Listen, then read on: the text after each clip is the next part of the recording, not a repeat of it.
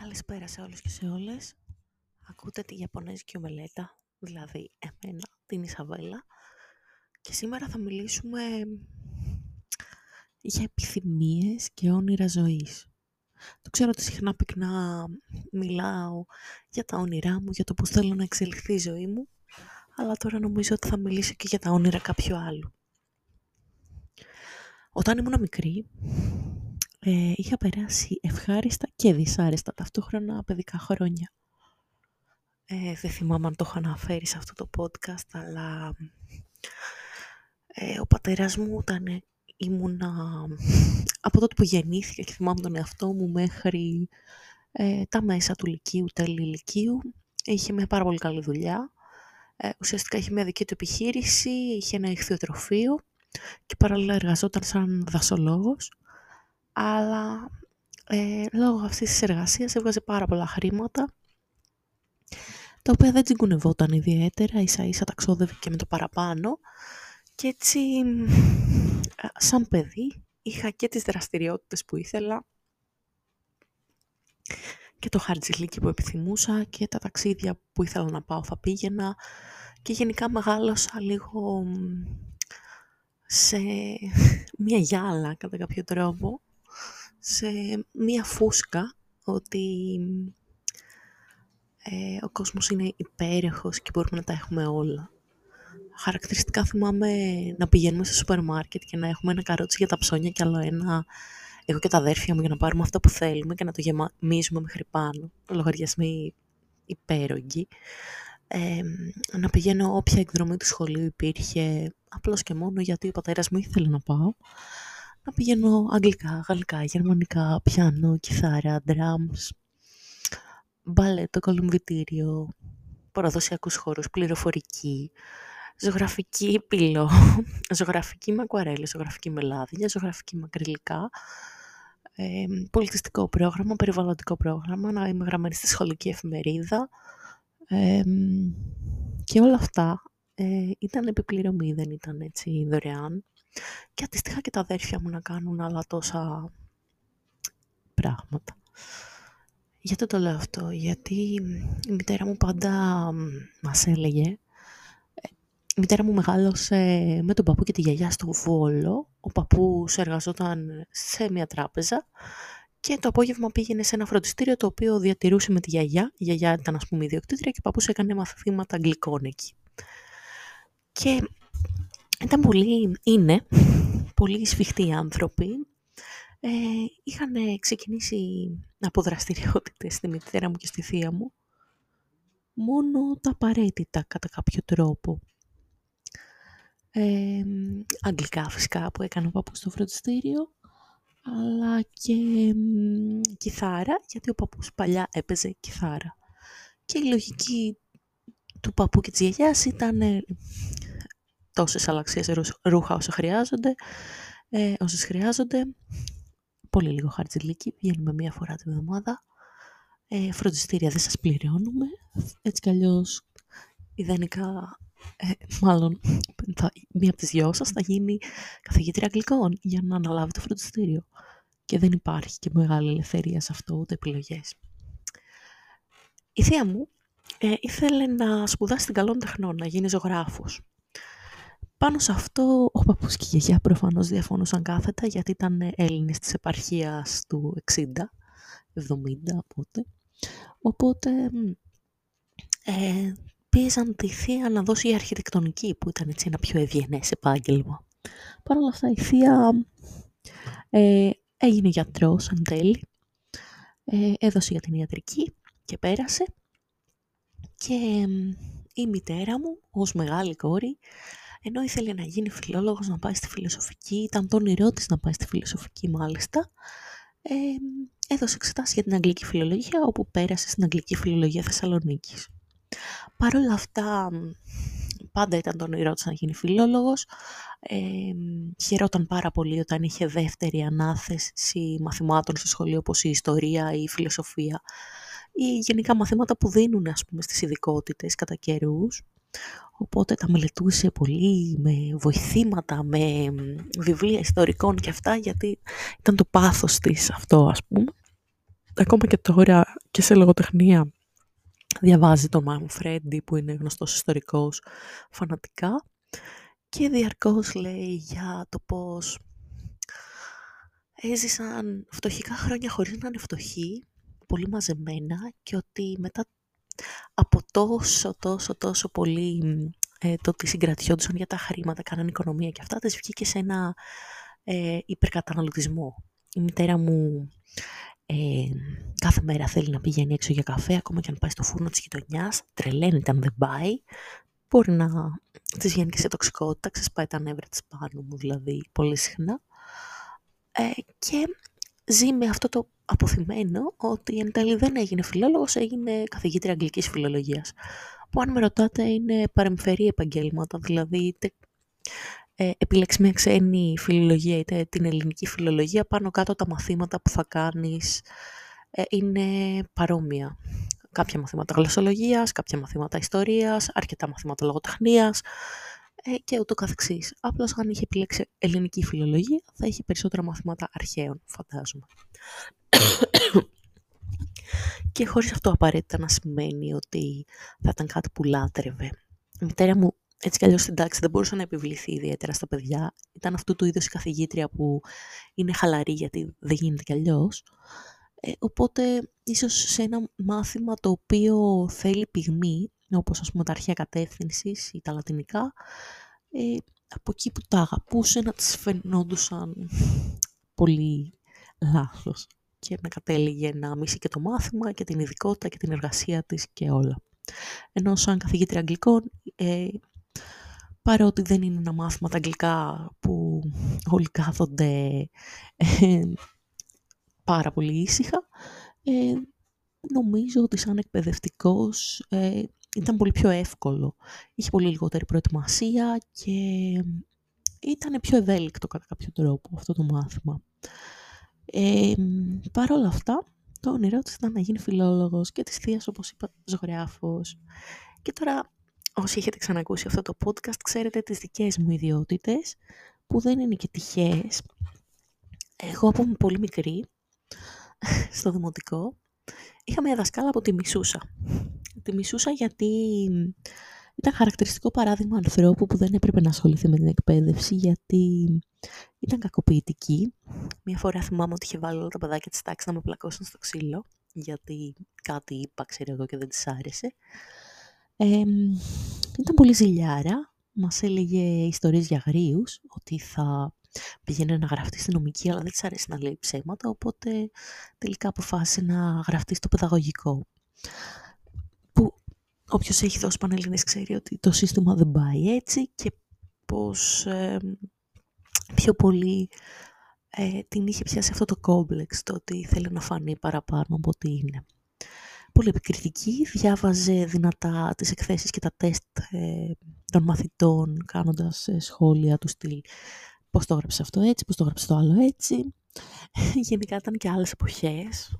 Ε, πράγματα που σημερινή εκπαιδευτική δεν θα τολμούσαν να τα κάνουν, αυτή τα έκανε χαλαρά. Και ήταν δύο χρόνια πολύ δύσκολα.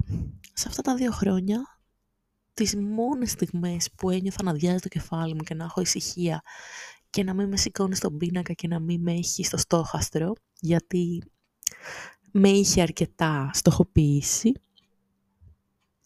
Όπως είπα, μία φορά είχε βάλει τα παιδάκια της τάξης να με χτυπήσουν, μία άλλη φορά με είχε πάει στο γραφείο και μου έλεγε να αυτοκτονήσω αυτή και κάτι φίλες της καθηγήτριες και ότι πώς αντέχω τον εαυτό μου και ξαναλέω, στο παιδί πέμπτης δημοτικού, έτσι. Ε, οπότε, τις μόνες ώρες που άντεχα το μάθημά της ήταν ένα-δύο ώρο κάθε Παρασκευή πρωί που γράφαμε έκθεση. Εγώ γενικά θεωρώ ότι έχω λίγο αδιάγνωστη δυσλεξία, μάλλον πιο πολύ δυσαριθμία, γιατί μπερδεύω πάρα πολύ τα νούμερα σε ακραίο βαθμό.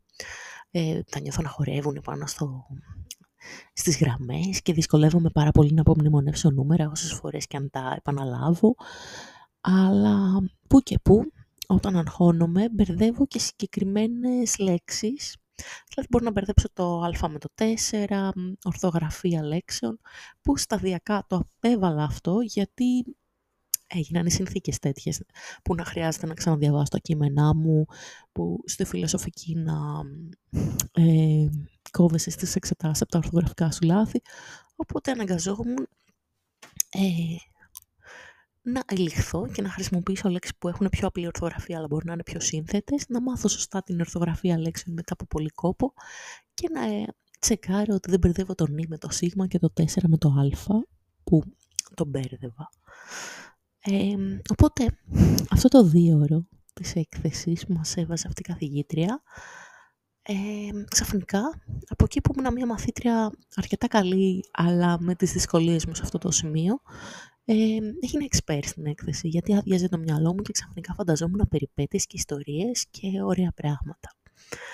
Και κάπου εκεί γεννήθηκε η ιδέα όταν μεγαλώσω να γίνω συγγραφέας. Θυμάμαι ακόμα ότι έγραφα αυτή την έκθεση και αμφιταλαντευόμουν και έλεγα να γράψω θέλω να γίνω συγγραφέας ή ζωγράφος. Τα θέλω και τα δύο πολύ. Θέλω να κάνω έτσι ένα μίξ αυτών των δύο, να ε, δεν ήξερα ακόμα ότι είναι εικονογράφος, οπότε ήθελα κάτι που να συνδυάζει τη ζωγραφική και το γράψιμο πάρα πολύ. Ε, τότε η μητέρα μου διάβαζε Dan Brown που ήταν στη μόδα και θυμάμαι που έγραφε στο αυτάκι ας πούμε, του βιβλίου εκεί πέρα στο, που, που λέει τα βιογραφικά των ε, συγγραφέων ότι είχε κάνει μεταπτυχιακό δημιουργικής γραφής και έλεγα κάτι τέτοιο θα σπουδάσω εγώ ας πούμε. Από τότε πέμπτη εκ δημοτικού. Και ότι όταν μεγαλώσω θα γίνω μεγάλης συγγραφέας και θα έχω ένα δωμάτιο γεμάτο με βιβλία και θα ζω σε ένα σπίτι γεμάτο βιβλία κλπ. Και ήταν η μόνη έκθεση αυτή που είχα γράψει ότι θέλω να γίνω συγγραφέας που δεν άρεσε σε αυτή τη δασκάλα, γιατί είχε πει ότι είχα χρησιμοποιήσει πάρα πολλές φορές τη λέξη βιβλία. Ε, λοιπόν, εν τέλει έφυγα από το δημοτικό μεγάλωνα σιγά σιγά, πιο πολύ περίσχυε μέσα μου η ανάγκη για τη ζωγραφική. Ήταν έτσι διέξοδος. Παράλληλα, όπως είπα, ζούσα σε ένα πάρα πολύ πλούσιο περιβάλλον, στο οποίο έκανα μαθήματα ιδιαίτερα στα πάντα, επί της ουσίας, και φροντιστήριο όπου χρειαζόταν, μόνο και μόνο για κοινωνικοποίηση, όχι για, ας πούμε, βιοποριστικούς λόγους. Ε, και Απλά θυμάμαι η καθημερινότητά μου στο γυμνάσιο και στο λύκειο να είναι ε, το να πηγαίνω από μάθημα σε μάθημα και να διαβάσω λογοτεχνικά βιβλία και να γράφω διαρκώς ιστορίες και να μου αρέσει όλο αυτό πάρα πολύ. Ήμουν πολύ καλή μαθήτρια, πάντα απουσιολόγος από την πρώτη γυμνασίου μέχρι την τρίτη λυκείου και όπως είχα αναφέρει και στους μαθητές μου και αυτό το είδες το παιδί που είχε μία φίλη που αν έλειπε είχα ένα λογοτεχνικό βιβλίο στην τσάντα μου και αν ξέχναγα και το λογοτεχνικό δεν είχα τίποτα. Ήταν ας πούμε στο διάλειμμα, προτιμούσα να κάθομαι μέσα στην τάξη, να γράφω κάτι, να ζωγραφίζω παρά να βγαίνω έξω. Κανένα σημείο ταύτισης με τους συμμαθητές μου, ακόμα και τώρα είναι λες και είμαστε ξένοι. Και γενικά μια πολύ υποτονική φάση. Ε, στο γυμνάσιο έκανα παρέα με άλλους απουσιολόγους που είχαμε ένα σαν book club και πηγαίναμε και σινεμά συχνά.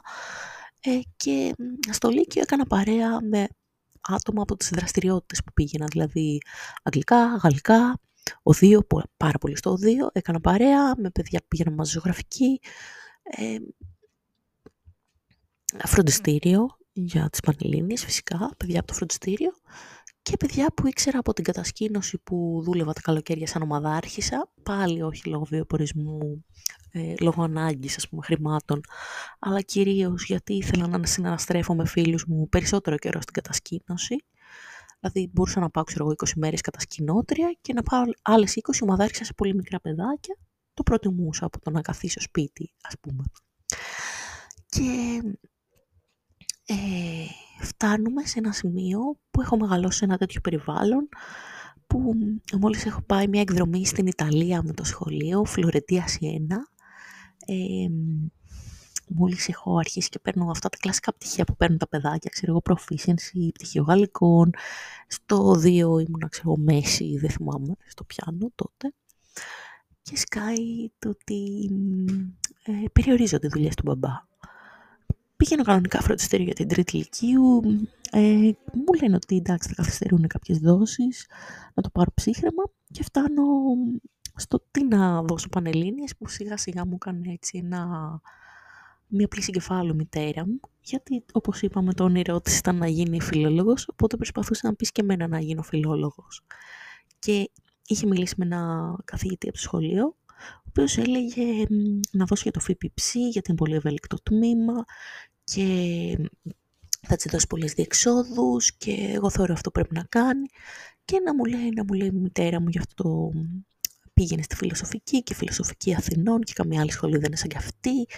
Και άμα θες μετά μπορείς να πας καλών τεχνών, να κάνεις σεμινάρια για τη ζωγραφική, δεν σε περιορίζει κανένας, αλλά πανελλήνιες δίνεις μόνο μία φορά και, και δίνω πανελλήνιες με διάφορα πρόπτα που συνέβησαν όπως είχα πει, γιατί τελικά οι φίλες από το φροντιστήριο δεν ήταν τόσο φίλες και τελικά μία κοπέλα που θεώρησα κολλητή μου αποδείχτηκε ότι είχε πάει με το αγόρι μου, με το οποίο δεν είχα πάει εγώ.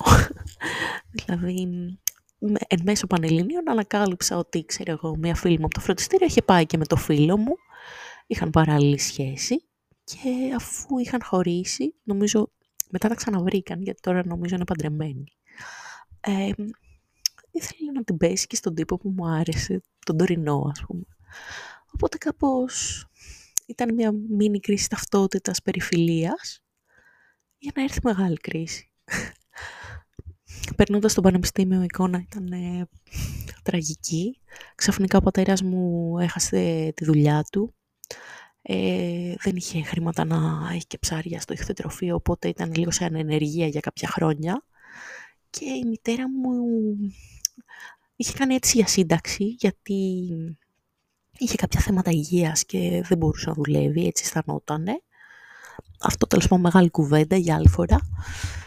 Και τότε όταν έκανες αίτηση για σύνταξη, ένα χρόνο και δεν έπαιρνες χρήματα και τα έπαιρνες μαζεμένα μετά από ένα χρόνο όταν ε, ερχόταν η σύνταξη, ας πούμε.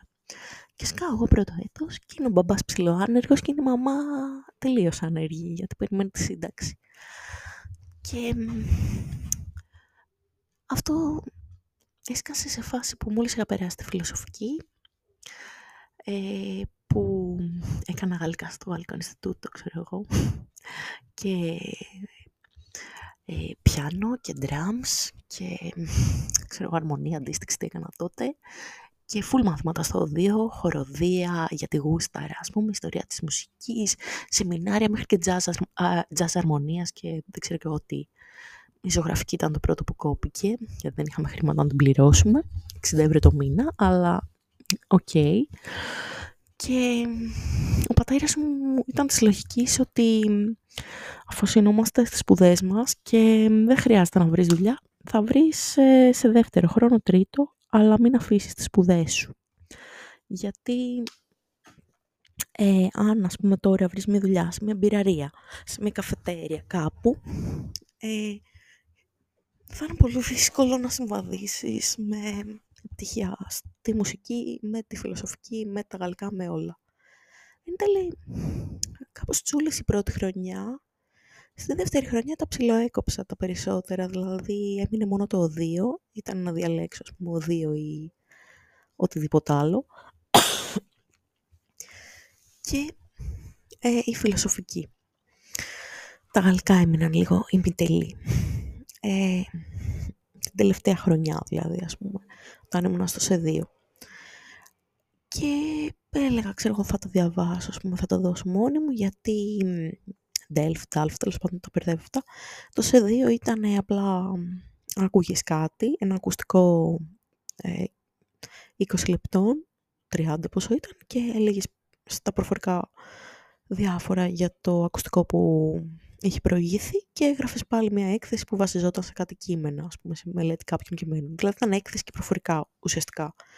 Οπότε ήθελε διάβασμα, τριβή κλπ. Και θα μπορούσα πούμε, να το ξαναπιάσω σε δεύτερο χρόνο. Τελικά δεν το ξανάπιασα γιατί συγχαινόμουν και τα γαλλικά, να πω την αλήθεια. Ε, άλλο που όταν πήγα στο Παρίσι ξαφνικά τα θυμήθηκα. Νομίζω ότι ήμουν και σε άρνηση λίγο πολύ γιατί και τα γαλλικά ήταν κάτι που ήθελε η μάνα μου. Ε, και ε, εστίασα στο πανεπιστήμιο, πήγαινα κάθε μέρα, μέχρι που δεν πήγαινα, και στο οδείο. Που επίσης τότε ήμουν ερωτευμένη με ένα εντελώς ακατάλληλο άτομο από το οδείο, οπότε πήγαινα πολύ συχνά και στο οδείο. Γενικά τα οικονομικά μας πήραν την, την πάνω βόλτα, αλλά ποτέ στο επίπεδο που ήταν. τη χρονιά που τελείωσα το πανεπιστήμιο. γιατί γιατί ήδη είχε περάσει και ο... είχαν περάσει και τα αδέρφια μου σε σχολές, οπότε αυτά ε, δεν πολύ πήγαιναν στις σχολές τους και είχαν πιάσει δουλειές. Ε, άλλος σερβιτόρος, άλλος ήταν ε, σε πιο χαμαλό δουλειές, ξέρω εγώ από φυλάδια μέχρι οικοδομή, μέχρι πάλι σέρβις, μέχρι ό,τι. Και κάπως στο σπίτι ερχόντουσαν χρήματα και καλυπτόντουσαν ανάγκες εν μέρη που εντάξει θα, θα πω και γι' αυτό ε, ότι ήταν δύσκολα ας πούμε έτσι. Ήμουνα άτομο που έφευγε από το σπίτι με 5 ευρώ και μπορεί αυτά τα 5 ευρώ να ήταν χαρτζηλίκη εβδομάδας. Ας πούμε να έχω την κάρτα για τα μέσα και 5 ευρώ τα οποία δεν θα ξόδευα στο πανεπιστήμιο. Είχα κάρτα σύντησης, έτρωγα μεσημεριανό εκεί. Ε, είχα ένα μπουκάλι νερό από το σπίτι το γέμιζα στο ψύκτη του πανεπιστημίου και τα 5 ευρώ αυτά ήταν ας πούμε για ώρα ανάγκης ή άμα ήταν να πάμε για καφέ ή οτιδήποτε. Οπότε τα φοιτητικά μου χρόνια, ε, επειδή ας πούμε έπρεπε να διαλέξω τι θα κάνω, ήταν όλα τα χρήματα στο οδείο που πάλι έμεναν πολύ πίσω οι γονείς μου σε πληρωμές και από το οδείο κάναν διάφορα ε, περίεργα ας πούμε. Εν τέλει άλλαξα οδείο γιατί είχαν φτάσει σε σημείο... Έκανα παρέα με την κόρη της ιδιοκτήτριας του οδείου, η οποία σταμάτησε να μου μιλάει, γιατί ήμουν φτωχιά, ας πούμε, από τη μία μέρα στην άλλη και δεν της άρεσε, ξέρω εγώ αυτό. Και κάποια στιγμή τα πήρε και ο πατέρας μου γιατί ήταν πολύ περήφανος άνθρωπος και τα σπάσαμε με το οδείο και πήγα σε ένα άλλο οδείο όπου ολοκλήρωσα και τις σπουδές μου, τις μουσικές. Αλλά ήταν πιο μοναχικό όλο αυτό γιατί δεν είχα γραφτεί σε κανένα από τα μαθήματα που ήταν για να γνωρίσει κόσμος, ξέρω εγώ και αυτά, έτσι, χοροδίες, ε, σεμινάρια και αυτά, γιατί δεν υπήρχαν τα χρήματα, έπρεπε να ολοκληρώσει το πιάνο και αυτό ήταν, ας πούμε.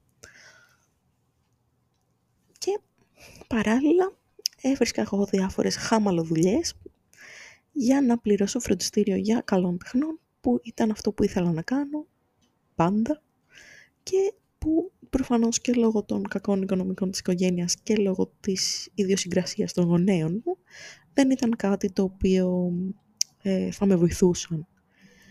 Και ας πούμε ένα παράπονο που έχω είναι ότι ούτε η γιαγιά μου ούτε η θεία μου χάρηκαν ιδιαίτερα και που πέρασα στην καλών τεχνών και που συνέχισα τις σπουδές στην τέχνη. Δηλαδή, γενικά στην οικογένειά μου τους πήρε πάρα πολύ χρόνο ε, να δεχτούν το ότι πήγα για ένα δεύτερο πτυχίο σε κάτι που με ενδιαφέρει πολύ περισσότερο από το πρώτο και που το έκανα με όλη μου την καρδιά. Δηλαδή στην καλών τεχνών πήγαινα από το πρωί ως το βράδυ και μ' άρεσε όσο και να κουραστώ. Ακόμα και τώρα έχω επενδύσει απίστευτα πολλά χρήματα σε αυτή τη σχολή, σε υλικά, σε εξοπλισμό, γιατί μου αρέσει, με γεμίζει. Άλλο που έχω διάφορα σκαμπανεβάσματα, ας πούμε, και κατά καιρούς χάνω ας πούμε, την έμπνευσή μου ή οτιδήποτε. Παρ' όλα αυτά εκπλήρωσα ας πούμε, το όνειρο της μητέρας μου να έχω ένα πτυχίο της Φιλοσοφικής Σχολής Αθηνών και όχι ξενόγλωσσης φιλολογίας, αλλά του γνήσιου τμήματος της φιλοσοφικής, ας πούμε. Πήρα κατεύθυνση ψυχολογίας γιατί μου άρεσε περισσότερο από τη φιλοσοφία και τα παιδαγωγικά. Ακόμα και τώρα τα παιδαγωγικά μου φαίνονται τουλάχιστον με τον τρόπο που τα διδαχτήκαμε εξαιρετικά βαρετά. Αν και δεν μπορώ να πω, ας πούμε, από τα μαθήματα που είχα στο FBPC, όλα τα μαθήματα ψυχολογίας είχαν ενδιαφέρον, αν και πάντα διάλεγα επιλογές που ήταν παρεμφερή.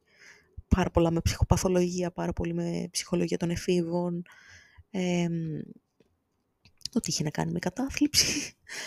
Ε, τα μαθήματα φιλοσοφίας μου άρεσαν πάρα πολύ και γενικά αυτά που περίμενα ότι θα είναι ενδιαφέροντα ήταν βαρετά και αυτά που περίμενα ότι θα είναι βαρετά ήταν ενδιαφέροντα. Δηλαδή, το έχω ξαναπεί και αυτό ότι τα αρχαία, τα πανεπιστημιακά ήταν εξαιρετικά ενδιαφέροντα και η ιστορία, που στο σχολείο ήταν από τα χειρότερα μου μαθήματα, γιατί η ιστορία ήθελε παπαγαλία και επαναλαμβανόταν, ενώ στο πανεπιστήμιο μάθαινες και τα παραλυπόμενα της ιστορίας, όπως και στα αρχαία, δεν ήταν ένα κείμενο στήρο και ηθικό και για το ορθόδοξο ελληνικό σχολείο, ήταν ένα κείμενο που είχε και κουτσομπολιά και παραπάνω πράγματα και παρεκβάσεις και ανέκδοτα και ήταν πολύ ενδιαφέρον και ο τρόπος που το έκαναν να φαίνεται οι καθηγητές που ήταν πραγματικά λάτρεις αυτού του αντικειμένου. Ενώ τα παιδαγωγικά ή... ήταν πάρα πολύ θεωρητικά για μένα, δηλαδή το να κάνω μάθημα για αναλυτικά προγράμματα, για διαπολιτισμική εκπαίδευση μου φαινόταν λίγο σαν να κάνω έκθεση τρίτης λυκείου ας πούμε. Ε, φυσικά οι καθηγητές ψυχολογίας ήταν πάρα πολύ ελιτιστές σε ακραίο βαθμό. Ε, να συμπεριφέρονται σαν να ήμασταν σκουλίκια.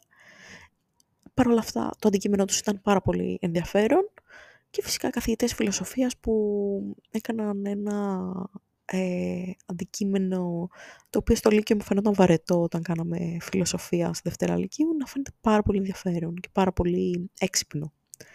Και θα μου πεις και τι δεν σ' άρεσε; Θα πω ότι δεν μ' άρεσε η λογοτεχνία στο πανεπιστήμιο, σοκαριστικό, που γελάει ο κόσμος, δηλαδή υποτίθεται ότι δηλώνω συγγραφέας και δεν μου άρεσε η λογοτεχνία στο πανεπιστήμιο.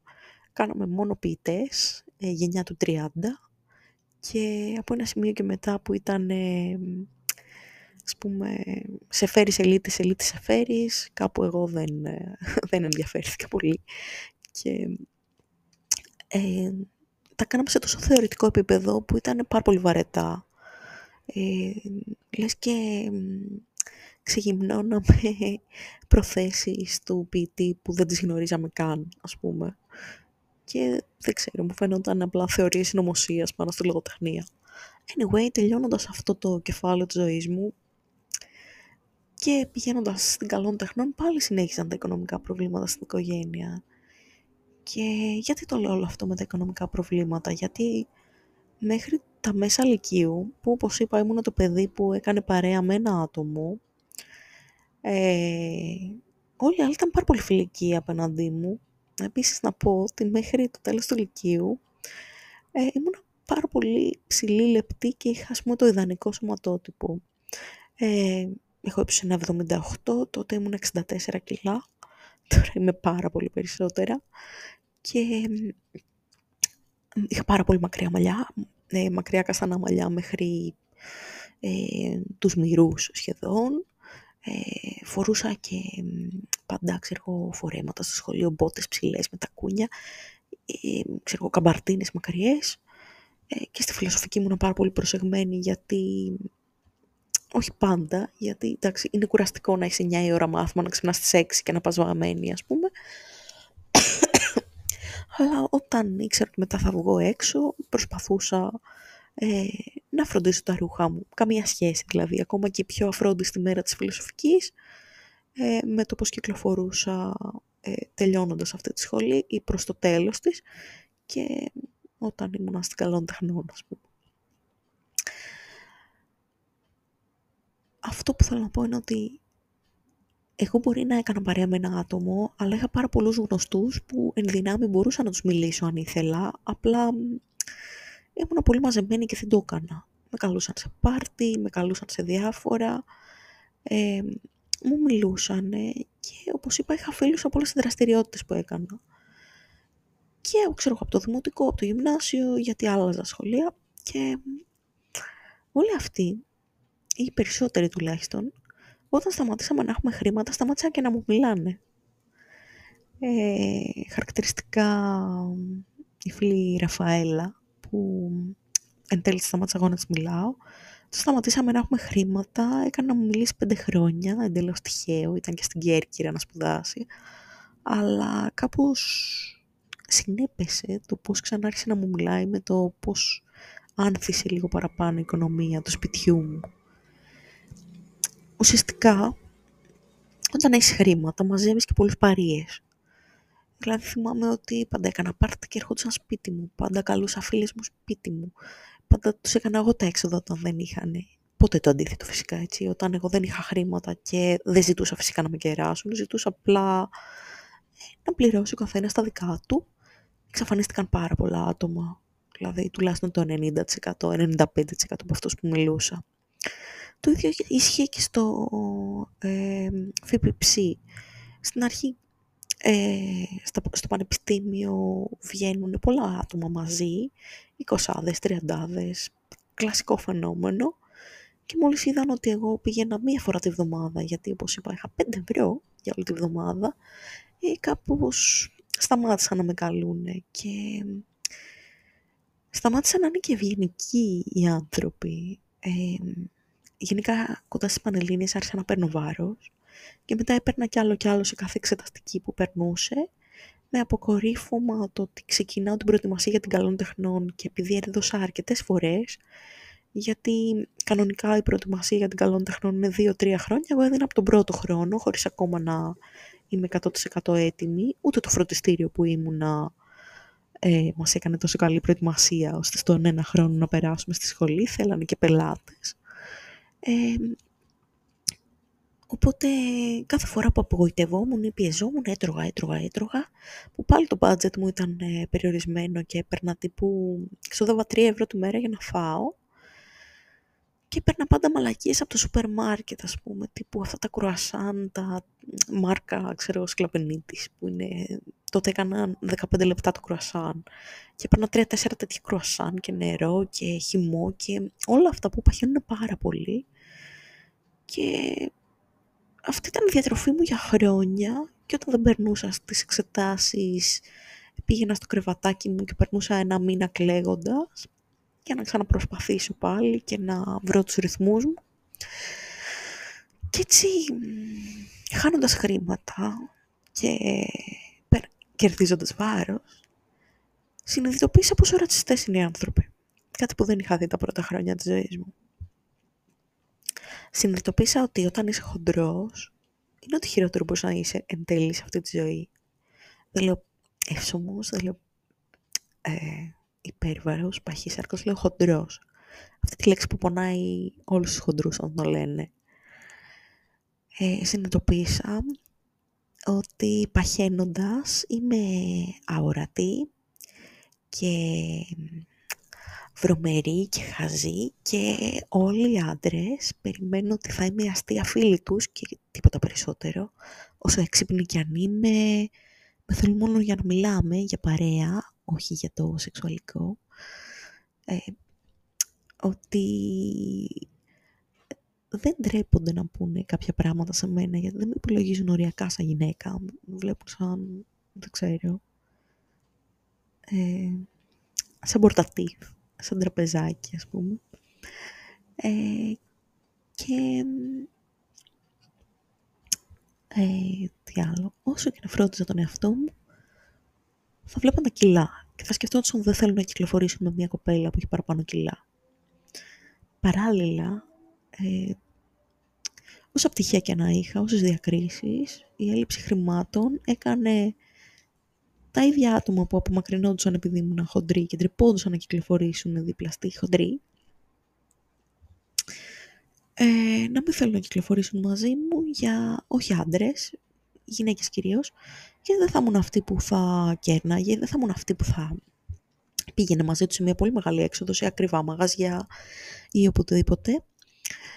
Αυτό που μπορούσα να προσφέρω στους φίλους μου ήταν είτε μια βόλτα στο κέντρο, είτε για περπάτημα πούμε, και καφέ στο χέρι, είτε ένα καφέ σε μια καφετέρια ή ένα ποτό από μεριά μου, αυτοί μπορούσαν να πάρουν ό,τι θέλουν είτε δύο εισιτήρια για το μέγαρο μουσικής που έπαιζε ο θείος μου ο Κώστας και μου έδινε προσκλήσεις.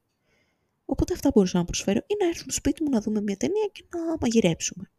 Αυτά. Αυτά που είναι η ζωή στα 30 και που όλοι τα αποζητάνε και τα θέλουν και τους αρέσουν, τότε ήταν για αρκετές κοπέλες στη φιλοσοφική ειδικά ή στο φροντιστήριο δεύτερης κλάσης ε, διασκεδάσεις.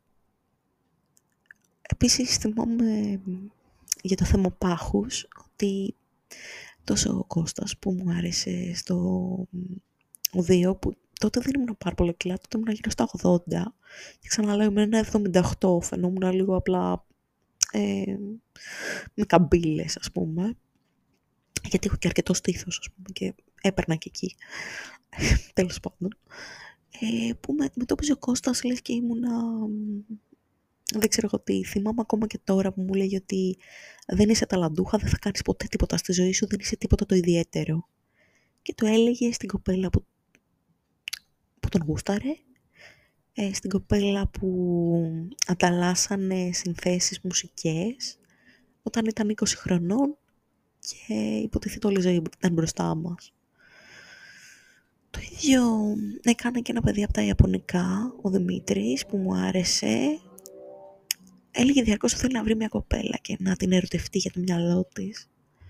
Και ας πούμε, πιάναμε συζητήσει με τις ώρες για βιβλία, για φιλοσοφικά ερωτήματα, για, για, για πάρα πολλά πράγματα, για ταινίες, σειρές.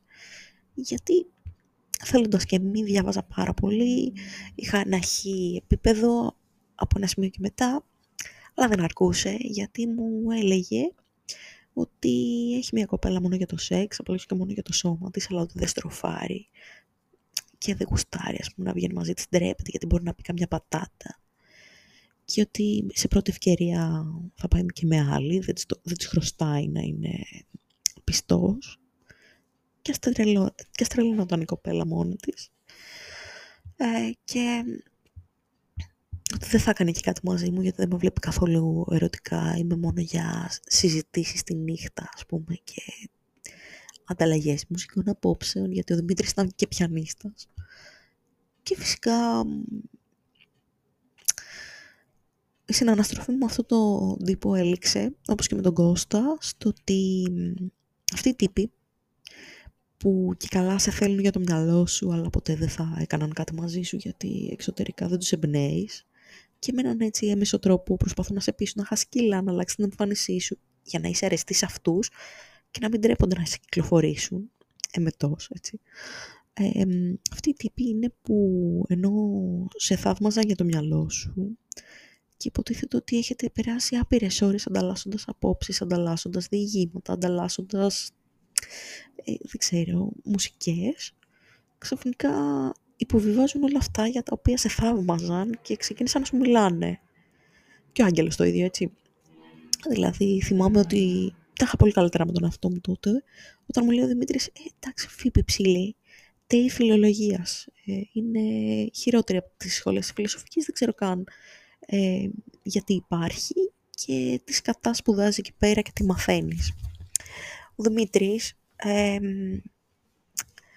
τα έλεγε αυτά τότε, έκανε μεταπτυχιακό στη μουσικολογία και εμένα μου φαινόταν πολύ έξυπνος γιατί σκεφτόμουν α, είναι, έχει τελειώσει μουσικολογία. Είναι πιανίστας, κάνει μεταπτυχιακό είναι στα Ιαπωνικά μαζί μου. Α, τι έξυπνο αγόρι και ξαφνικά υποβίβαζε τη σχολή μου η οποία ε, ό,τι και να λένε, ήταν πολύ ενδιαφέρουσα και προσωπικά παρότι δεν ήθελα να σπουδάσω κάτι τέτοιο γιατί ήταν όνειρο της μάνας μου και όχι δικό μου, ε, μου έδινε πάρα πολλές διεξόδους και έκανε τη σκέψη μου πιο σύνθετη. Ε, με έκανε να αγαπήσω την αρχαιοελληνική γραμματεία, να αγαπήσω την ψυχολογία, τη φιλοσοφία, που δεν θα τις αγαπούσα από, από τις Πανελλήνιες ή αν ήμουν σε κάποιο φιλολογικό τμήμα ή στο ιστορικό αρχαιολογικό, που πιστέψτε με, πολλά μαθήματα είχαμε κοινά ή τα είχα πάρει επιλογής. και όπως είπα όλα τα λογοτεχνία ήταν από το φιλολογικό και τα μίσησα και ό,τι είχα πάρει από αρχαιολογία καλύτερα να μην τη σχολιάσω καν. Ε, και όταν είπα αυτό το τέλει φιλολογίας, έτσι άναψε ένα λαμπάκι μέσα μου και είπε τι λέει ο μαλάκας τώρα; Και Απλά εξαφανίστηκα χωρίς να του πω τίποτα και σταμάτησα να του μιλάω και στα Ιαπωνικά. Γιατί σκέφτηκα ότι ο Δημήτρης μου έστελνε τόσο πολλά μηνύματα όταν οδηγούσε, σταματούσε στο φανάρι και μου έστελνε ηχητικά. Γιατί μιλούσαμε το πρωί στο βράδυ. Το έχω πολύ αυτό, ας πούμε, με γόρια, όταν μου αρέσουν ή όταν τους αρέσω να μιλάμε πάρα πολλές ώρες. Με τον Άγγελο, ας πούμε, μιλούσαμε 10 ώρες στο τηλέφωνο όταν ήμασταν μαζί και όταν χωρίσαμε. Με τον Δημήτρη έχει γίνει το ίδιο, με τον Κώστα. Ε, νομίζω αυτή είναι, ας πούμε. Και με εκείνο το αγόρι που είχα στο και το Μάριο, λοιπόν. Πάλι μιλούσαμε πάρα πολλές ώρες στο τηλέφωνο, πάρα πολλές ώρες με μηνύματα. Ήταν οι τύποι που δεν με άφηναν να κάνω άλλα πράγματα στη ζωή μου, μου στέλναν ακόμα και την ώρα που έκανα μαθήματα, δουλειές κλπ και που με κατηγορούσαν ότι έχω κολλήσει πάνω τους όταν τους συνέφερε. Τέλος πάντων, αυτό το bending της πραγματικότητας που έκανε ο Δημήτρης, ο οποίος στην αρχή μου είχε πει ότι με θαυμάζει πάρα πολύ γιατί η φιλοσοφική ήταν το όνειρό του και ξέρω εγώ, και να μου πει ότι είναι τεή φιλολογία στο ΦΠΨ. Ε, απλά του κόψα ορθά κοφτά την καλημέρα γιατί θεώρησα ότι αυτό αποζητά την προσοχή, αφού ήταν ένα άτομο που μιλούσε non-stop και ήθελε να του πω πόσο γαμάτος είναι. Και μετά, μετά από ένα, ένα χρόνο, μετά από έξι μήνες, δεν θυμάμαι, γνώρισα τον Άγγελο. Ε, νομίζω ένα χρόνο και κάτι ήταν. Σταμάτησα να μιλάω στο Δημήτρη, στο καπάκι πήρα πτυχίο στο πιάνο και ε, μετά έγραψα το πρώτο μου βιβλίο. Ένας χαρακτήρας από το βιβλίο, ο Χριστόφορος, ξεκίνησε ε, με το να τον βασίζω στο Δημήτρη και στον Ιωσήφ, ένα τύπο που μου άρεσε από την κατασκήνωση. Ο Ιωσήφ, τέλος πάντων. Και προχωρώντας ο χαρακτήρας, έλεγα: Εντάξει, δεν μπορεί να είναι τόσο μαλάκα ο Δημήτρης. Πρέπει να τον, να τον καλυτερέψω, ας πούμε, γιατί ε, Δημήτρης δεν, ας πούμε, είναι καρικατούρα ανθρώπου. Και μέσα από το γράψιμο αυτής της ιστορίας και άλλες, ε, ας πούμε, καταστάσεις που έζησα, μου πέρασε, ας πούμε, αυτό που ένιωθα για αυτό το αγόρι. Θυμάμαι, μάλιστα, όταν μου άρεσε ο Δημήτρης, του είχα δείξει ότι είχα περάσει στη Θεσσαλονίκη στην Καλών Τεχνών, γιατί πριν την Αθήνα είχα περάσει στη Θεσσαλονίκη. Και του λέω δεν το λέω παρά έξω γιατί δεν έχω χρήματα να πάω, ε, γιατί με πονάει το ότι έχω περάσει εκεί και δεν μπορώ να πάω και άλλα ας πούμε. Και όντως πριν την Αθήνα μάζευα χρήματα να πάω Θεσσαλονίκη. Δηλαδή γνώρισα τον Άγγελο ας πούμε σε μια κατασκήνωση που δούλευα που τις πρώτες περίοδου τα λεφτά τα έδωσα στο φροντιστήριο σχεδίου γιατί τους χρωστούσα κάποια χρήματα ε, και τις δεύτερες θα ήταν τα χρήματα που θα είχα για να πάω Θεσσαλονίκη. Μόνο που έγινε η Αθήνα, ας πούμε, εν τέλει. Και δεν πήγα Θεσσαλονίκη και πέρασα, ας πούμε, καλών τεχνών Αθήνας, την τελειώνω κλπ. Πολύ μεταγενέστερα, εν τω μεταξύ θυμάμαι ότι ο Δημήτρης παρουσίαζε τη διπλωματική στο μεταπτυχιακό και έβριζε πάρα πολύ τους καθηγητές του είχε προφορική παρουσίαση γιατί είπε ότι το έβαλαν 7,5 και πως τόλμησαν και πως θα πάει για διδακτορικό κλπ. Το προπτυχιακό του ήταν γύρω στο 6,5 και μου έλεγε ότι εντάξει ήμουν άλλος άνθρωπος τότε, δεν πήγαινε. 6,5 μουσικολογία Αθήνας είναι με τουρίστας, έτσι, δεν είναι. Είναι σχολή που εντάξει έχει πολλά εργαστήρια ε, και είναι, νομίζω ότι είναι εντός στην κατηγορία των σχολών όπως των καλών τεχνών, ότι αν πας και τα παρακολουθείς, περνάς. Αν δεν πας και δεν σε ξέρουν, είναι δύσκολο να περάσεις. Δηλαδή έχει αυτό το εβδομαδιαίο, όχι αυτό το χαοτικό της φιλοσοφικής, πάρε 3.000 σελίδες ύλη και ό,τι γίνει, που τις διαβάζεις και στο τέλος πέφτει ένας σως από την Τετάρτη Δημοτικού. Τέλος πάντων. Ε, ναι. Ε, πολύ μεταγενέστερα, όπως είπα, ε, κάπως τον γκούγκλαρα το Δημήτρη, γιατί ήθελα να δω αυτή η εργασία που πήρε 7,5 ρε παιδί μου, τι είχε γράψει μέσα. Πολύ πρόσφατα, δηλαδή μέσα στο καλοκαίρι τώρα που μας πέρασε. Που, ας πούμε, είχα τελειώσει το μεταπτυχιακό, είχα παραδώσει τη διπλωματική μου, που όπως σας είπα βγήκε πολύ εύκολα, έτσι. Ήταν κάτι που μου φάνηκε πολύ εύκολο. Ξέρω, ήμουν και πολύ διαυγής όταν την έγραφα, τέλος πάντων. Ε, γενικά έδινα τρίτη στον εαυτό μου ότι κεφάλαιο και γλυκό ας πούμε και γράφτηκε έτσι στυλ ε, συμπεριφοριστικό ας πούμε. Και διαβάζω τη διπλωματική του αυτή που πήρε 7,5 και λέω ρε, ρε μαλάκα αυτό είναι εργασία μεταπτυχιακού. Ας πούμε αυτό δεν είναι ούτε προπτυχιακού ούτε τεχνολογία πρώτης ηλικίου ας πούμε. Και εγώ αυτόν τον τύπο το θαύμαζα και έλεγα πόσο έξυπνος είναι και πόσο γαμάτος και έλεγα πω έκανα Δημήτρης μεταπτυχιακό και πω και τρυπόμουν και σκέφα το κεφάλι μου. Και συνειδητοποίησα ότι αυτός ο τύπος ήταν λίγο παπάντζας. Ότι δεν ήταν για 7,5 αυτή η διπλωματική, ήταν για 5 και αν, ήταν να κοπεί και προφανώς λίγο στο μιλητό, λίγο στο έτσι, λίγο στο αλλιώς τον πέρασα. Ήταν πολύ μικρή καταρχάς έκταση, ήταν γύρω σε 60 σελίδες και από τις 60 σελίδες είχε πάρα πολύ φωτογραφικό υλικό, είχε πάρα πολύ τα περιεχόμενα μέσα το ένα το άλλο. Ήταν, θα μπορούσε να είναι και 15.000 λέξεις, η εργασία του 10.000, δεν ξέρω. θα πω σαν εργασία από αυτές που κάνουμε για να περάσουμε ένα εξαμηνιαίο μάθημα, ας πούμε. Ή όπως είπα, τεχνολογίας πρώτη ηλικίου. Ε, και σκέφτηκα, ας πούμε, πω, κοίτα να δεις, μου άρεσε αυτός ο άνθρωπος και... Και όλα τα χαρακτηριστικά που είχε για να μου αρέσει και τα όνειρα που σκεφτόμουν ότι θα είμαστε με τον Δημήτρη και θα παίζουμε πιάνο για τέσσερα χέρια και θα διαβάζουμε Stephen King και θα του γράφω ιστορίες τρόμου κλπ. Όλα κατέρευσαν στο ότι ε, είχε μια κοπέλα να την πηδάει, αλλά όχι να τη δείχνει προς τα έξω. Είχε μια κοπέλα να της μιλάει, αλλά όχι να την πηδάει. Δεν μπορούσε να συνδεθούν αυτά τα δύο. Δηλαδή έλεγε διαρκώς ότι ψάχνει για κοπέλα, αλλά μάλλον έψαχνε για μοντέλο. Ε, τέλος πάντων, ε, το έπαιζε πολύ intellectual χωρίς να είναι. Δεν τον είχα ακούσει να παίζει πιάνο πέρα από κάτι ηχογραφήσεις που μου είχε στείλει που εντάξει δεν μπορούν να είναι ενδεικτικές, αλλά ποτέ δεν έκανε καριέρα σαν πιανίστας. Δεν εργάστηκε ας πούμε στο δημόσιο ή οπουδήποτε σαν μουσικός, που λέει πολλά αυτό. Είσαι ο δύο έκανε κάποια ιδιαίτερα τότε νομίζω. Ε, εν τέλει, μία φορά που του είχα μιλήσει, έκανε κάτι σεμινάρια για πληροφορική, γιατί μετάλλιασε που ήταν καλλιτέχνης. Και τέλος πάντων, αυτές οι μαλακίες μου τη δίνουν στα νεύρα ότι.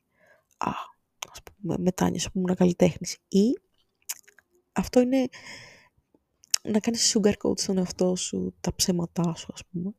Τέλος πάντων. Ε, και ήρθε από καθήλωση αυτού του ανθρώπου και συνειδητοποίησα ότι με τον καιρό έρχεται και η αποκαθήλωση του άγγελου. Δηλαδή, ας πούμε, εγώ όταν γνώρισα τον άγγελο, ήταν ένας τύπος, πώς μου συστήθηκε. Ήταν πως ένας πολύ ψηλός και όμορφος τύπος, έτσι, είχε χαρακτηριστικό εξαρχιώτικο, μαύρο μαλλί, μουσια, σκουλαρίκια, τατουάζ, στρογγυλά γυαλάκια. Έτσι, εσωστρεφής, σε μια κατασκήνωση μέσα γνωριστήκαμε, ας πούμε που άρχισε να μου μιλάει για ένα ντοκιμαντέρ, όχι, για μια ημερίδα που είχε πάει, που μιλούσαν για τους λύκους και για τον ευτρο...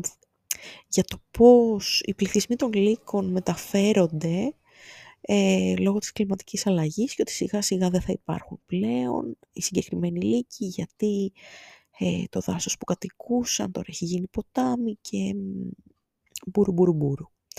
Και λέγε τέτοια πράγματα ή μιλούσε για το D&D που εγώ είμαι έτσι geek και παίζω Dungeons Dragons και έπαιζα και με τους φίλους μου από τα Ιαπωνικά, έπαιζα και με την ξαδέρφη μου και όταν έλεγε για D&D και για άρχοντα δαχτυλιδιών και για Harry Potter και για, και για τους λύκους ας πούμε έτσι όπως φαίνονταν να τους λατρεύει και αυτά και για ψαχμένα συγκροτήματα και για όλα αυτά μου φαίνονταν ο γαμάτος τύπος και ήταν τόσο ήρεμος που τα έλεγε και τόσο πολύ αποδεχόταν άλλη Ραφαέλα από την κατασκήνωση.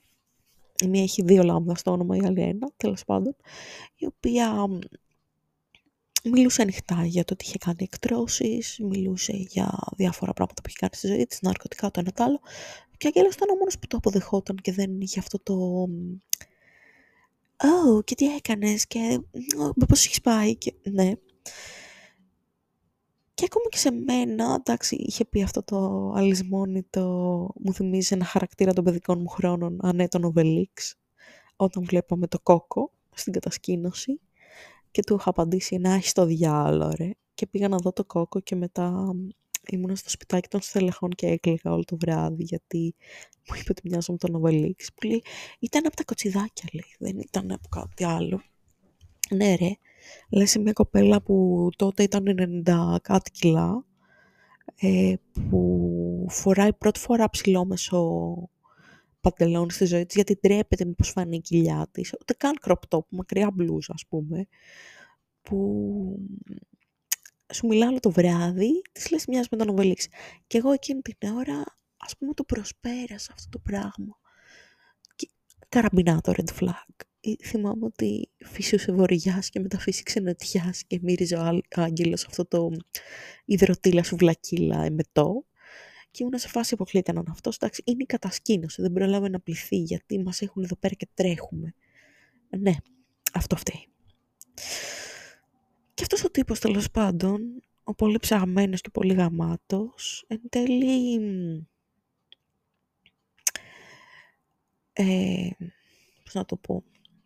Ε,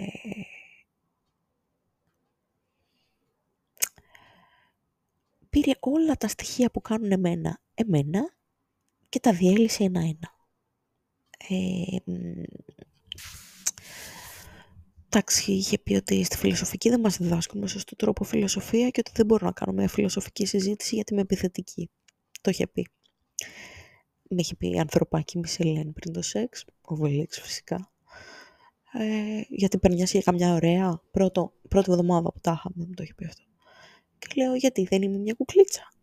Ε, έτσι, χαριταλαγώντας και έλεγε, εντάξει, δεν σε διάλεξε για την εμφάνισή σου, ας πούμε και ο τύπος που μου πιάνει το χέρι γιατί ζαλιζόμουν, τον περπατούσα και μου έπιανε γαμάτες συζητήσεις και για βιβλία και αυτά, μου είπε ότι εντάξει, λέει, μου άρεσε η φίλη στη Ραφαέλα και ήθελα να σε καλοπιάσω, γιατί σκέφτηκα, μου τα πάω καλά με τη φίλη της, θα είναι καλά και με αυτήν. Αλλά ήταν ο ίδιος τύπος που αφού τα είχε πει όλα αυτά, μου έλεγε δεν μπορώ να καταλάβω, δεν, καταλάβω, δεν θεωρείς ότι σε αγαπάω, αφού σε αγαπάω. Και όλα αυτά ήταν στο παρελθόν και απλά είμαι ειλικρινής, παιδί μου αφού σε αγαπάω, ας πούμε, γιατί δεν το πιστεύεις, γιατί είσαι τόσο με χαμηλή αυτοεκτίμηση και με ζηλεύεις. Ε, εντάξει, επειδή σου πω δεν μιλάω με μία και μου ψάξε στο facebook και τελικά μιλούσαμε 18 ώρες τη μέρα και έχω πάει και σπίτι της και της μιλούσαμε μέχρι τις 5 το πρωί και στις 6 πήδηξε εσένα. Δεν καταλαβαίνω γιατί ζήλευες, δεν καταλαβαίνω. Και που σου είπα ότι δεν ξαναπάω σπίτι της και πήγαινα κάθε Τετάρτη και παίζαμε μπυρίμπα. Ε, εντάξει, χαλαρός, χαλαρός που, εντάξει, αυτά ήταν τον πρώτο καιρό. Το ότι πήγες στο τέλος με κοπέλα και με κεράτος, εντάξει, αυτό ήταν, πώς το λένε, πτέσμα. Το ότι της είπε της κοπέλας, ας πούμε, κεράτος με αυτήν και τα έχουν τώρα, της, της ε, αγάπη της παίρνεις, ότι είχαμε χωρίσει δύο χρόνια και ας πούμε το κάναμε 2 Οκτωβρίου εμείς στα σεντόνια του, ανάθεμα και αν τα άλλαξε. 5 Οκτωβρίου πήγε με την άλλη. Ε, 5 Οκτωβρίου στα γενέθλιά του με προφυλακτικά δικής μου αγοράς γιατί ήταν και τσιγκούνης, έτσι. Ας πούμε, και όλα αυτά, κάπου το είχα δει αυτό που έλεγε τώρα γελάμε, τότε κλαίγαμε. Το ότι ένας άνθρωπος ξεκινάει με ένα πέπλο μυστηρίου και ομορφιάς και ξυπνάδας και αυτό το allure και ότι δεν τον ένοιαζε που δεν είχα χρήματα, δεν τον ένοιαζε που ήμουν απαχουλή, αλλά ήμουν και ο και άνθρωπο και Μισελέν και εντάξει, ξέρω εγώ, αλλά εγώ έπρεπε να αγοράζω προφυλακτικά στα τέσσερα χρόνια σχέσης και δεν είναι κακό να αγοράζει κοπέλα προφυλακτικά, αλλά όχι να αγοράζει κάθε χρόνο επί τέσσερα χρόνια, επί πέντε χρόνια, συγγνώμη. Μόνο εγώ πήγαινα Θεσσαλονίκη, αυτός δεν ερχόταν ποτέ Αθήνα. Ε, και εντάξει, ας πούμε, ενώ στην αρχή το πρώτο καιρό έλεγε εντάξει, πλήρωσες τόσα για τα ειστήρια. Θα βάλω εγώ το φαΐ, ρε παιδί μου. Πόσο ήταν το φαΐ μετά έφτασε στο σημείο να τον κερνάω και όλο το φάει.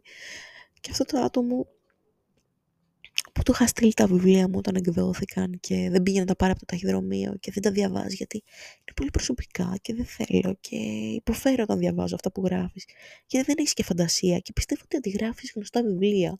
Δεν είναι ότι τα ε, γράφεις από το μυαλό σου. Που του είπα την υπόθεση από κάτι που είχα γράψει από το Χρυσοκρεμίδι και μου λέει «Α, αντιγράφεις το Westworld λοιπόν» που καμία σχέση δεν έχουν μεταξύ τους. Είναι σαν να συγκρίνει τη Βέφα Αλεξιάδου με τον τραγουδιστή το Slipknot. Εντάξει, και εκεί δύο άνθρωποι είναι, αλλά κάπου κάτι δεν είναι. Ε, και λοιπόν αυτό το άτομο σιγά σιγά δεν θα πω ξεφτιλίζεται στο μυαλό μου, θα πω απλά εξανθρωπίζεται. Φαίνονται τα ελαττώματά του.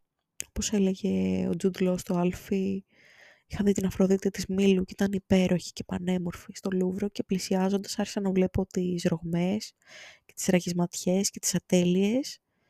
Και από εκεί που φαινόταν μια τέλεια γυναίκα έγινε ξαφνικά ανθρώπινη. Είχε όλες αυτές τις ατέλειες ο Άγγελος που δεν τις έβλεπα και εντάξει. Το θέμα είναι ότι ένιωσα πολύ έντονα πράγματα για αυτόν και αληθινά και μιας και λέμε για όνειρα, είχα έτσι ένα όνειρο ζωής. Να έχω αυτό το μικρό σπιτάκι, το γεμάτο μουσικά όργανα και είδη ζωγραφικής και ένα σκυλάκι, γατάκι και να πέφτει ο ήλιος και αυτά και να είναι στη Θεσσαλονίκη αυτό το σπιτάκι και να μυρίζει κρέμα και πισκότο και σοκολάτα και καραμέλα και να είναι μέσα και ο άγγελος. Να βλέπουμε ταινίες στον καναπέ και να γελάμε. Εντάξει, όλο το υπόλοιπο μπορώ να το κάνω θεωρητικά, δεν χρειάζεται να είναι ο άγγελος, ας πούμε. Μπορεί να είναι ο χ τύπος, ας πούμε. Ο ντράμερ της Γκαγκούτη που είναι ίδιος ο άγγελος. Ε, τέλος πάντων.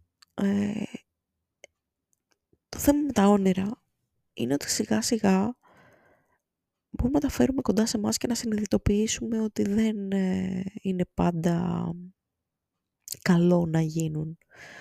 Ότι μερικά πράγματα είναι άπιαστα για κάποιο λόγο, όχι γιατί, ε, γιατί πάντα πρέπει να τα κυνηγάμε, γιατί χωρίς αυτά δεν θα είμαστε χαρούμενοι.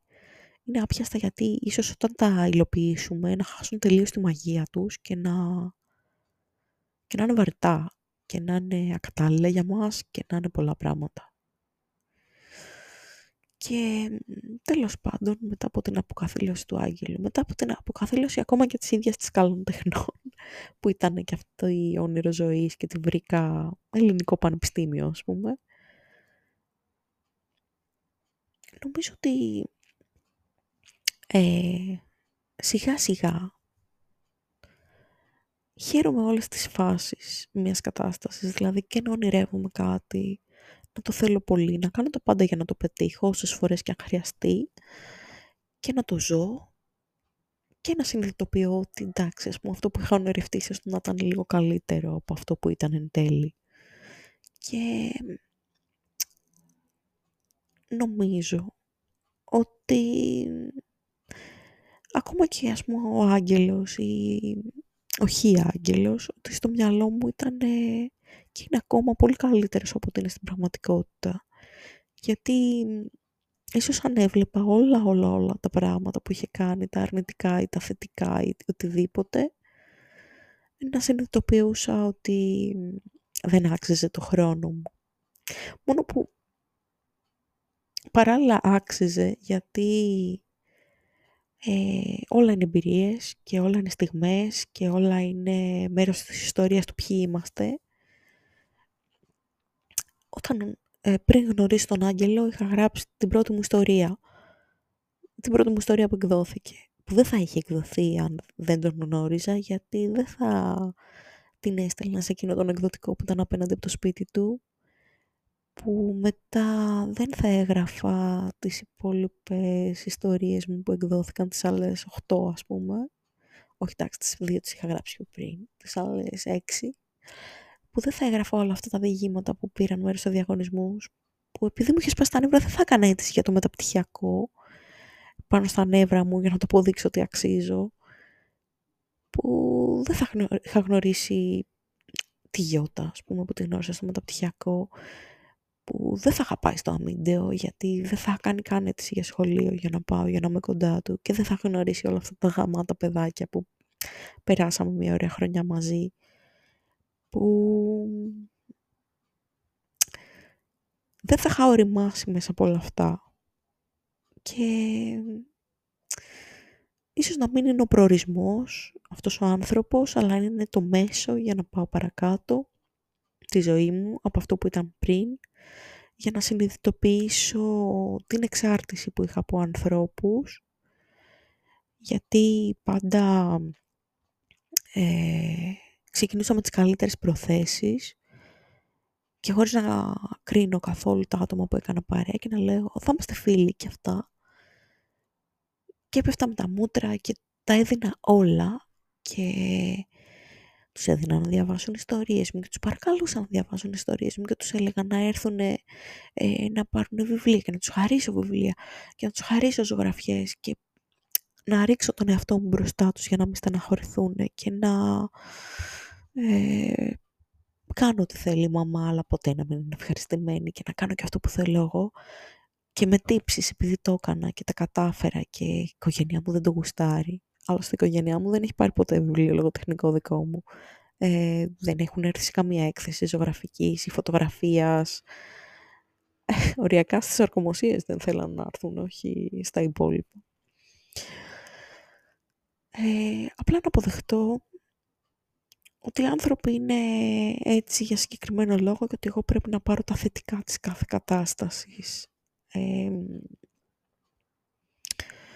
ξέρω εγώ τις προάλλες η Άννα είπε τόσα και τόσα για το βιβλίο μου. Μετά το μάζεψε κάπως, γιατί κατάλαβε ότι με πείραξαν μάλλον. Αλλά να δω ότι εντάξει κάποιος διάβασε το βιβλίο μου και το τέλος το βρήκε όχι πολύ ηθικό ας πούμε. Όπως λέει η Γιώτα, θα μπορούσα να της πω να διαβάσετε Εβένα Ζάρια, το τελευταίο, τελευταίο βιβλίο που έγραψα, ε, που συμπεριφέρεται στις τοξικές σχέσεις όπως θα έπρεπε, με το τέλος που θα έπρεπε να έχουν οι τοξικές σχέσεις. Και τέλος πάντων όλα αυτά έγιναν για κάποιο λόγο. Δηλαδή, αν δεν γνώριζα τον Άγγελο στην κατασκήνωση, αν δεν καθόμουν στο παγκάκι που συναντήθηκαν οι γονείς του και δεν μου πιάνει την κουβέντα για τον DND, αν δεν του είχα πει να έρθει στο ναύπλιο, αν δεν είχα πει στη Ραφαέλα να τον καλέσει στο ναύπλιο και δεν μιλούσαμε παραπάνω ε, και δεν του έκανα παρέα στην Αθήνα μετά και δεν μιλούσαμε από το Messenger.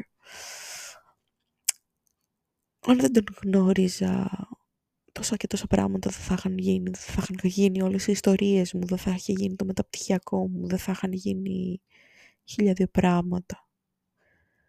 Ε, βέβαια, αν δεν τον γνώριζα, θα βγαίνα νωρίτερα από το δωμάτιό μου τη μέρα που ο πατέρας μου έπαθε κρίση και μετά τον πήγαν στο νοσοκομείο και θα παίρναμε νωρίτερα το ασθενοφόρο και ποιος ξέρει αν θα ζούσε ή όχι, αλλά οι γιατροί είχαν πει μία ώρα νωρίτερα δεν θα τον διασωλήνωναν, οπότε πάντα το έχω στο πίσω μέρος του μυαλού μου. Αλλά, ναι, αν δεν γινόντουσαν όλα αυτά, δεν ξέρω, θα ήμουν κάποια άλλη. Και δεν μπορώ να φανταστώ τον εαυτό μου να μην έχει γράψει ιστορίες ή να τις γράφει και να τις έχει σε ένα τετράδιο όπως έκανα παλιά και να μην τις μοιράζεται με κανέναν. Γιατί ναι, 9 βιβλία μου έχουν εκδοθεί, αλλά έχω και άλλα 50 τετράδια με ιστορίες που δεν τις έχει διαβάσει κανένας. Ή και αν τις έχει διαβάσει είναι η φίλη μου η Βάσο ή ένα-δυο άτομα που δεν είναι καν αυτές οι ιστορίες μου, ούτε στον υπολογιστή μου, ούτε πουθενά, δεν τις ξέρει κανείς. Γιατί δεν μπορώ να φανταστώ τον εαυτό μου ε, να σκύβω το κεφάλι και να λέω ναι, είμαι χοντρή και είμαι άσχημη και είμαι χαζή και είμαι φτωχιά και κανείς δεν χρειάζεται να μου μιλάει. Και δεν είμαι αυτό. OK, okay, χρήματα έρχονται και παρέρχονται. Έχεις το μισθό σου, έχεις ό,τι χρήματα βάζεις στην άκρη. Είναι θέμα προϋπολογισμού. Πλέον δεν έχω τόσα να κυκλοφορώ με 5 ευρώ τη βδομάδα, αλλά πάντα με πιάνει και εμένα ένας υπερκαταναλωτισμός ε, όταν τα έχω ας πούμε. Αλλά σε πράγματα που αφορούν την τέχνη. Δηλαδή θα πάρω βιβλία, θα πάρω είδη δεν θα πάρω ρούχα ποτέ. Ε, το βάρος είναι κάτι που αλλάζει, αλλά και να μην αλλάξει εγώ είμαι. Σε όποιον αρέσω. Αν οι άνθρωποι βρίσκουν τους χοντρούς έτσι νιαρούς και αειδιαστικούς, θέλω να πω ότι δεν είμαστε μόνο τα κιλά μας, είμαστε πολλά περισσότερα. Όπως και αυτοί δεν είναι μόνο τα κιλά τους που το παίζουν ανώτεροι και εξυπνότεροι και καλύτεροι. Ε, και τώρα για όλα τα υπόλοιπα, νομίζω ότι πάντα είχα κακό κριτήριο επιλογής ανθρώπων γιατί είχα χαμηλή αυτοεκτίμηση λόγω του βάρους, οπότε τους διάλεγα ώστε να φαίνονται έτσι έξυπνοι και χαρισματικοί, αλλά όλο αυτό να είναι ένα περίβλημα που να κρύβει όλο το κόμπλεξ τους μέσα. Ενώ εγώ τολμώ να πω έτσι και με το μικρό σύνδρομο του απαταιώνα που έχω και με το φόβο μου ότι θα με πείτε δεν ξέρω και εγώ τι, ότι ενώ ήμουν χαρισματική σε πολλούς τομείς και με μεγάλη φαντασία και οξυδερκής και έτοιμη να πω χίλια δύο πράγματα, ότι όλο αυτό το έκρυβα σε ένα πέπλο χαμηλής αυτοεκτίμησης και ε, αυτοσαρκασμού, αλλά σε σημείο να πληγώνω τον εαυτό μου, όχι να γελάνε οι άλλοι, ας πούμε, με το ότι α, είπα ότι εγώ ότι είμαι χοντρή, άρα δεν μπορείτε να το πείτε, ξέρω εγώ, ας πούμε.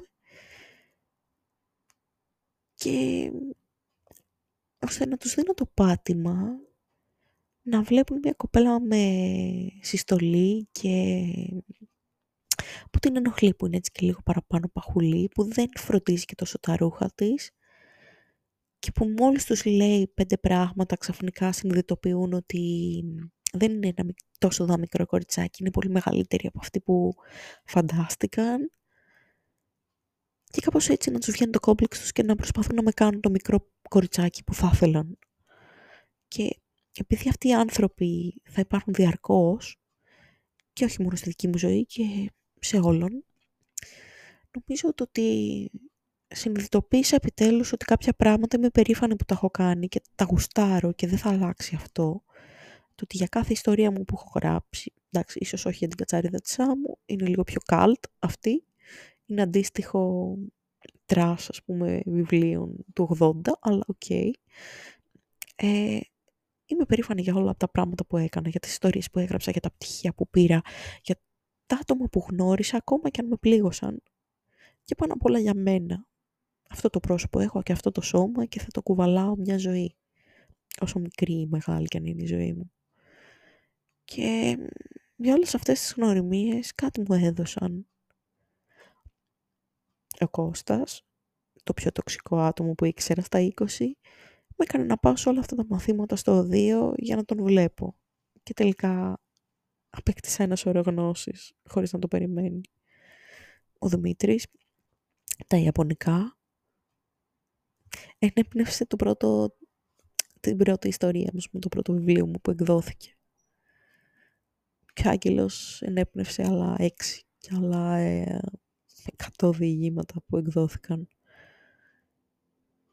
Και έκανε να καταφέρω να αρχίσω και να τελειώσω ένα μεταπτυχιακό και μια σχολή επίσης.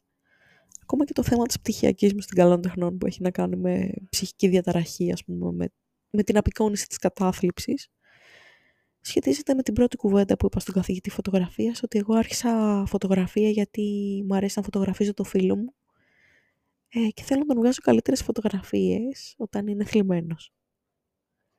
Και την απάντηση φυσικά του καθηγητή φωτογραφίας. Ευτυχώς. Ήρθε ένας αιμονικός εδώ πέρα. Γουστάρω πολύ τους αιμονικούς ανθρώπους και τους ανώμαλους. Και την αρχή μιας λαμπρής καριέρας στη φωτογραφία, ας πούμε. Οπότε όλα αυτά έγιναν για κάποιο λόγο και με οδήγησαν εδώ που είμαι αυτή τη στιγμή. Και δεν είναι πλέον όνειρα είναι η αποκαθήλωσή τους, είναι πραγματικότητα, είναι ρεαλισμός, είναι, είναι δικές μου δυνάμεις και όχι φαντασία μου.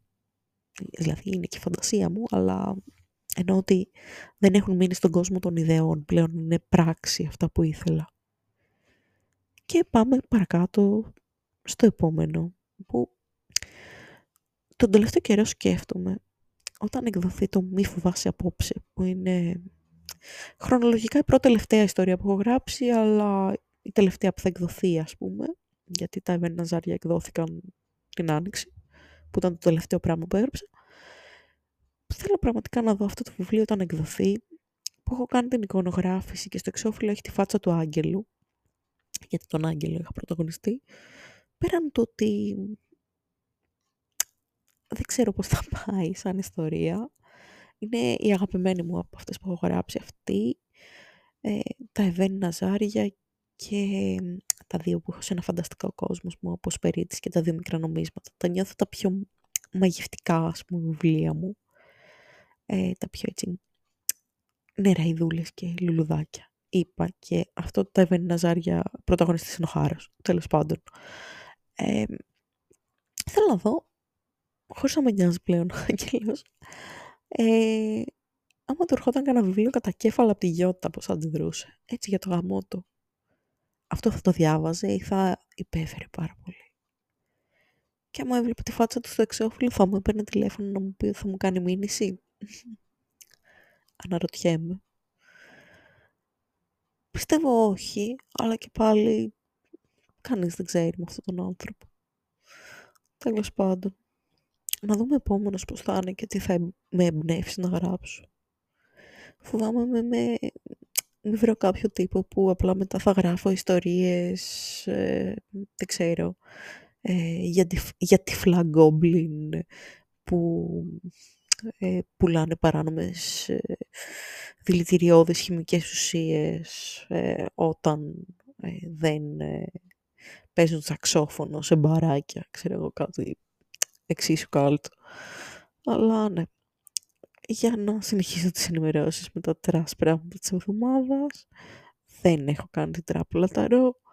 Δεν έχω γράψει την ιστορία Νουάρ, μπορεί και να μην την γράψω καθόλου, γιατί τελικά το να γράψω τσοντέ ιστορία με κρίντζαρε περισσότερο από ό,τι περίμενα. Και ε, δεν έχω βγάλει και καμία φωτογραφία για τη διπλωματική. Οπότε τρία στα τρία αποτυχία. Yay.